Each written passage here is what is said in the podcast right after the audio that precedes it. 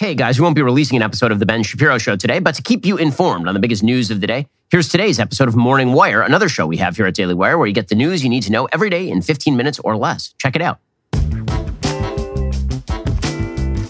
A major American bank is being accused of viewpoint discrimination against its own customers.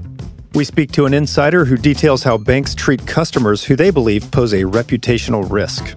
I'm Georgia Howe with Daily Wire editor in chief John Bickley.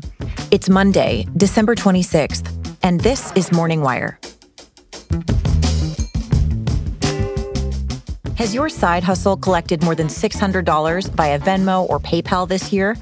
We speak to a tax expert who explains how the new IRS rules target micro businesses. And several countries in Europe are warning residents about blackouts as the continent faces an unprecedented energy crisis this winter. Thanks for waking up with Morning Wire. Stay tuned. We have the news you need to know. Can skip this ad, it means you've already found the roughly five minutes it takes to secure your children's future with Epic Will. That's right, in just five minutes, Epic Will will help you create your will and testament, living will, and even a healthcare power of attorney.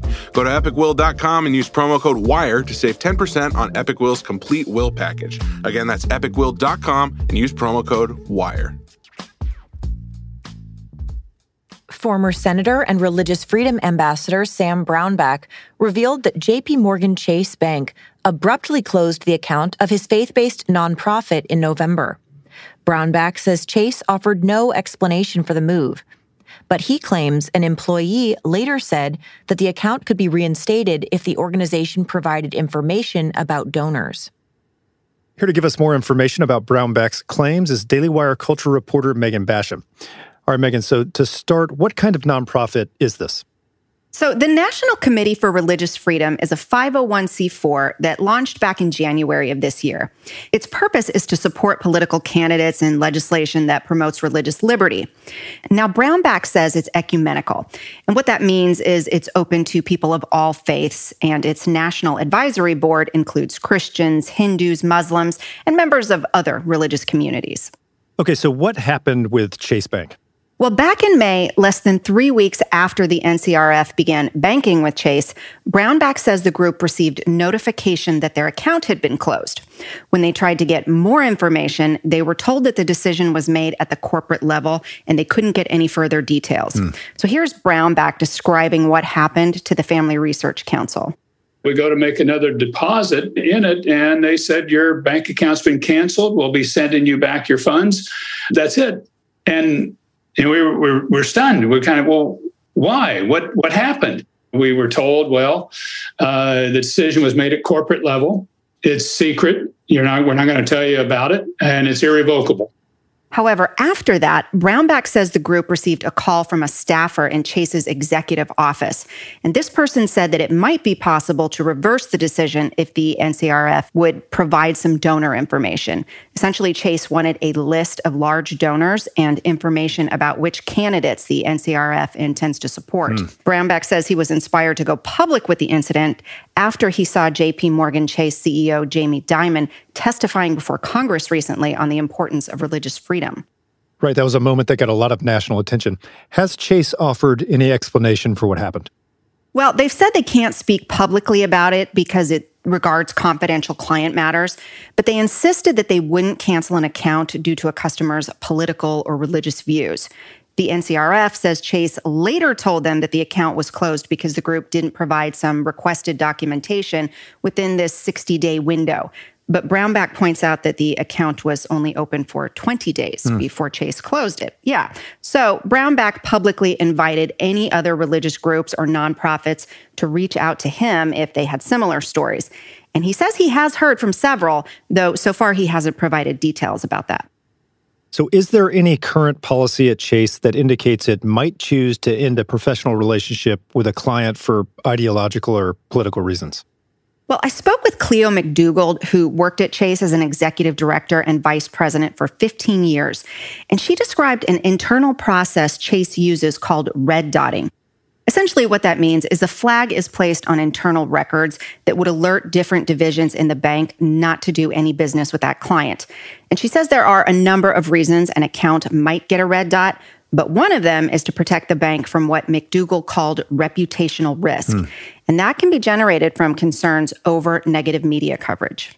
There's media risk associated with a particular client that, yes, the bank like I said, can red dot you, or a unit can make the decision that they don't want to pursue the transaction because of what we call rep risk. It could just be something like in a newspaper article that, it, which could be completely frivolous, but they make the decision that they don't want to pursue business with you. So if we do business with you, we can kind of be tied to that because of your views. And we do know that in 2021, Chase tried to cancel retired General Mike Flynn's credit cards claiming reputational risk. After public outcry, though, Chase said it was an error. Right, that story generated a lot of buzz at the time. And if Chase decides to sever a relationship with a client because of this red dotting, what kind of explanation is the client given? Well, McDougald worked on the lending side, but the red dotting applied in retail as well.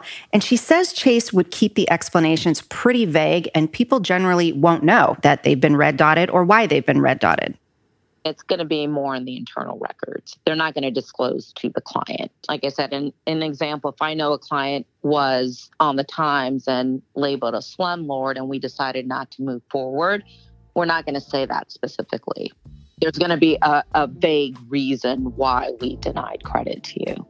Okay, well, it will be interesting to see if there's more demand for transparency now in how financial institutions make decisions like closing accounts and this red dotting. Thanks, Megan.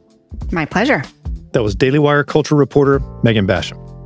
Coming up, new IRS rules could mean tax forms for almost everyone who uses Venmo or PayPal. Will the lack of a red wave during the midterms lead to more reckless spending by a more emboldened administration? Fortunately, Birch Gold can help you convert your IRA or 401k into an IRA in precious metals so you can own gold and silver in a tax sheltered account. Text WIRE to 989898 to claim your free info kit on gold and talk to one of their precious metal specialists. Again, that's WIRE to 989898 today. New tax laws implemented earlier this year will target small businesses and individuals who earn more than $600 annually on cash apps like Venmo. Tennessee Senator Bill Hagerty says he will file an amendment raising the limit to $10,000, but for now, the $600 threshold still stands.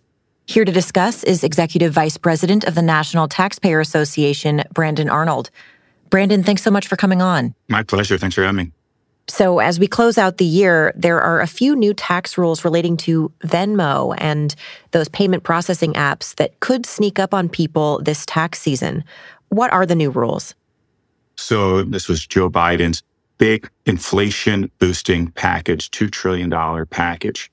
One of the things it included was changing the threshold for reporting for 1099K forms, which have been around for a while, but most people have never really encountered and they reduced the threshold from $20,000 and 200 transactions to $600. And what that means is if you are doing business on third party platforms, such as using Venmo or the Cash App, PayPal to exchange money with people or businesses, and you hit one of those thresholds, those companies have to provide a form to both the IRS and to you, providing information on the amount of those transactions that may or may not be taxable income, but it will result in a form.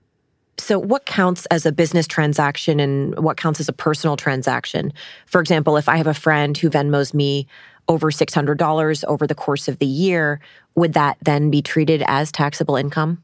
Well, this is intended to, to capture commercial activity, taxable activity, but it's going to ensnare a lot of personal transactions. The difficult thing is going to be reconciling those for tax purposes because if your friend is sending you $20 on Venmo to pay you back for brunch, that's not a taxable event, even though it may appear on your 1099K form.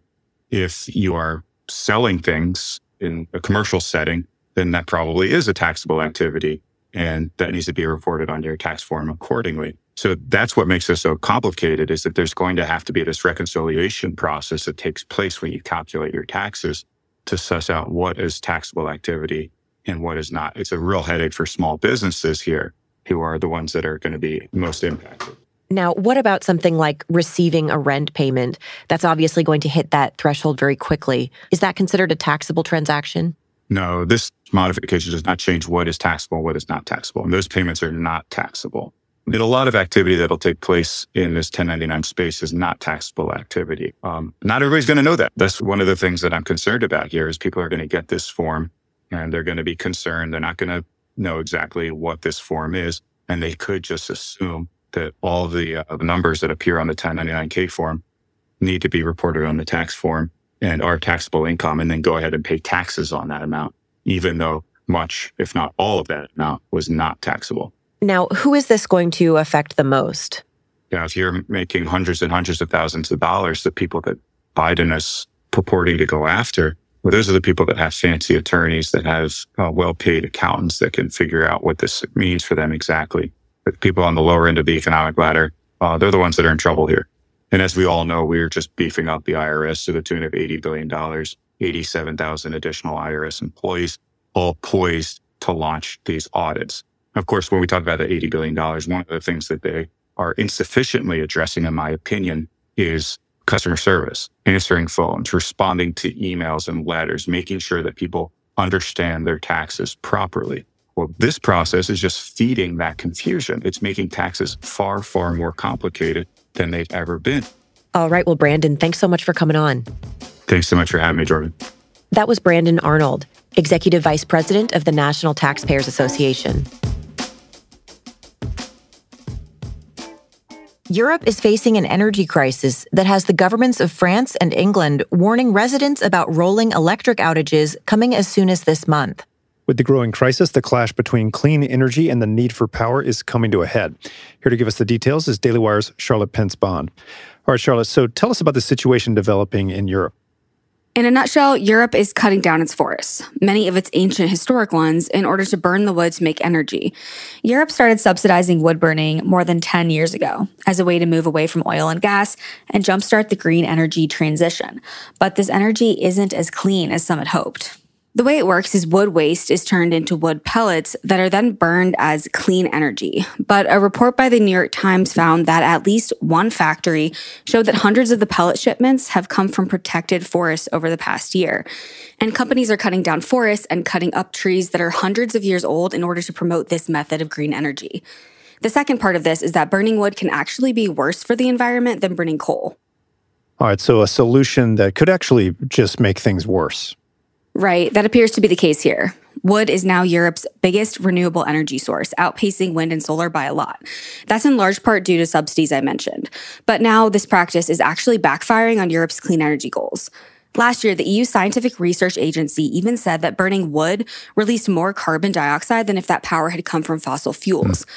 This wood burning industry is really massive. EU official data couldn't even figure out where 120 million metric tons of wood had come from that was utilized across Europe last year.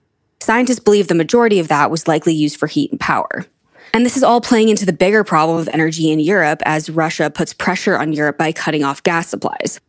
And now, as the weather's getting worse, we're seeing that the governments of France, England, and Germany are all warning about controlled electrical blackouts, correct? Yes, that's right. France says a nationwide warning system will alert residents before rolling power cuts. Finland is asking electric vehicle owners to scrape the ice off windshields using elbow grease, and Germany and Switzerland are warning residents to prepare for energy outages lasting several hours. Europe has been bracing for an energy shortage since Russia invaded Ukraine, topping off natural gas reserves, firing up previously closed coal power plants, and even rethinking its commitment to nuclear power. All of this despite Europe's commitment to ending climate change. What kinds of policy changes are we seeing so far? German Chancellor Olaf Scholz's government has vowed to restart 27 coal fired power plants until March 2024. Austria, Italy, the Netherlands, and France have all said they are going to prolong or restart power plants that were closed down. On the nuclear side, France will build six new reactors. The UK has committed to building eight, and even Germany has extended operations of its last three nuclear reactors. Europe is certainly facing some difficult challenges in rethinking some of its energy policies at this point. Charlotte, thanks for reporting. That was Daily Wire's Charlotte Pence Bond. That's all the time we've got this morning. Thanks for waking up with us. We'll be back tomorrow with more news you need to know.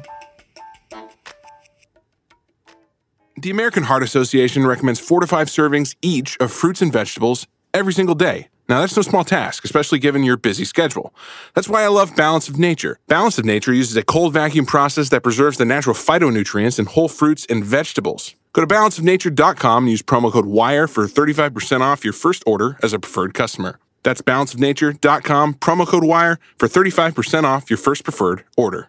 Well, that's all we've got here for you today. If you enjoyed this episode of Morning Wire, you can hear John and Georgia anywhere my show is available. So, wherever you are listening right now, Apple Podcasts, Spotify, the Daily Wire Plus app, search for Morning Wire, give them a follow. We'll be back next week with The Ben Shapiro Show.